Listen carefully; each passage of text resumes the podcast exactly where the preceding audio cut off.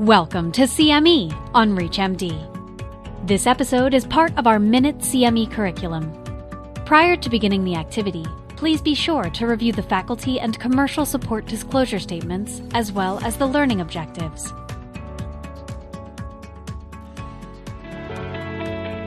All right.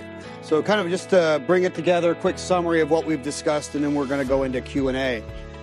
Um, as we mentioned okay, several times now, there are real world data comparing these agents, but these studies are limited by hemostatic efficacy collected pros- retrospectively in relatively small numbers.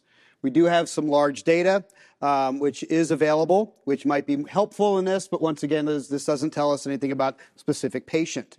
Um, there are, you know, when we go, if you are going to implement, when you implement, it's not really our thing anymore. When you implement a, a reversal protocols for your institution, there's lots of things that need to be addressed. This uh, sets very well with the role of an anticoagulation stewardship program. And so just things that we should try to tackle, and whether that be, you know, regardless of the agent you're using, and obviously there are some special considerations when considering andexanet alfa in your institution. But we need, we need the balance. We, yes, we do need clinical trial data, um, but it doesn't answer everything. And it's very, as uh, Mark said, it's deep, but it's not very wide. Then we need real world uh, evidence. And so we have to basically uh, train ourselves and remember the benefits and disadvantages of each so that we can make a complete and educated decision on what we plan to do. And then finally, just remembering that not all bleeding patients are the same. And so there's, uh, you know, we can't sit here and say, okay, this is what you do for everybody. It's going to matter. Where's the bleed? How quick do they need to reverse? What's the potential consequences here? Um, how much decision making time do we have? Um, and so with that, I want to thank everybody very much. We're going to open it up to questions. I'll sit down at the table with Mark. Yeah, so the question is if you're looking at the studies that um, of andexanet alfa, where we've looked at the anti 10A heparin level or the anti 10A uh, rivaroxaban or apixaban levels, uh, they drop down to essentially nothing as soon as you start the infusion, and they remain low for the duration of the infusion, and then they start to rise thereafter. And so the question is is that your opportunity to plug the hole, meaning to stop the bleeding? Um, or is there an effect that hangs on behind, after that, and that return of the anti 10A rivaroxaban or apixaban levels doesn't necessarily imply that the bleeding propensity has come back. And that's the critical question because people say, well, wait a second, this person comes in, uh, rivaroxaban or apixaban, they've got a AAA repair, they're currently in the OR, uh, it's two hours in, the andexanet infusion is going to finish. Remember, no data on surgical, but AAA's bleed, so it could be bleeding data. You know, do we need to continue the infusion to prevent that 10A level coming back? So, Paul, what, what do you think about that? So actually, I think I think I, I wouldn't continue the infusion in that setting. I think what the uh, what this line shows there, the thrombin generation, we've jumped in that time frame. We've given a time to jumpstart the thrombin generation. All right. Now, Mark and I are even just discussing before what does thrombin generation actually mean, uh, and there's some debate about that. But you have given that you know the thrombin generation does not go back down like that. The thrombin generation kind of returns to the patient's stable baseline, and so th- therefore, theoretically, you know, that part of it's been taken care of. And so, therefore, the, the up blip per se in the uh, 10A I find extremely not, not very concerning myself.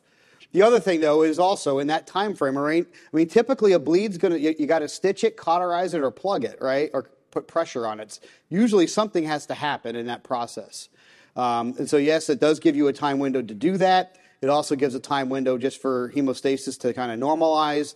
Um, so I, personally am not concerned about what happens after that. Yeah, and I would agree with that completely. What what would be not a good thing is that what you don't want to do is say, well, let's start the andexanet and let's see if the bleeding stops. And if it's if at two hours the bleeding's still going on, then we'll talk to the interventional radiology people. That's not the correct strategy. Um, I have a rules of hematology, and the fourth rule of hematology is that unless fired from a cannon, warfarin does not cause bleeding. And people say, that doesn't make any sense. I said, I've never seen a case of warfarin uh, ble- causing bleeding. I've seen lots of holes in blood vessels where it was a lot easier to see where the bleeding was coming from when the patient was on an anticoagulant.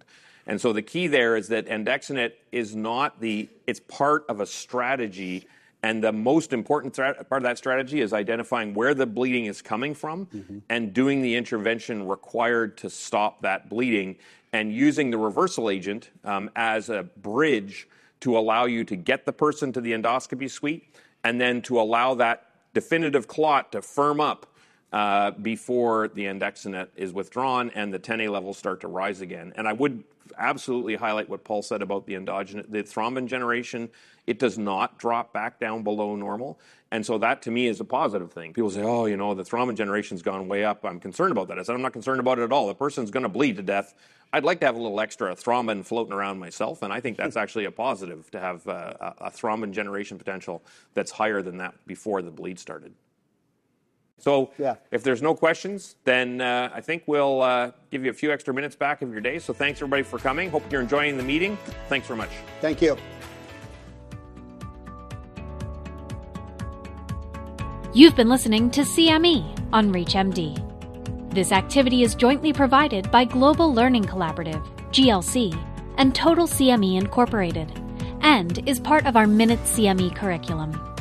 To receive your free CME credit, or to download this activity, go to reachmd.com/cme. Thank you for listening.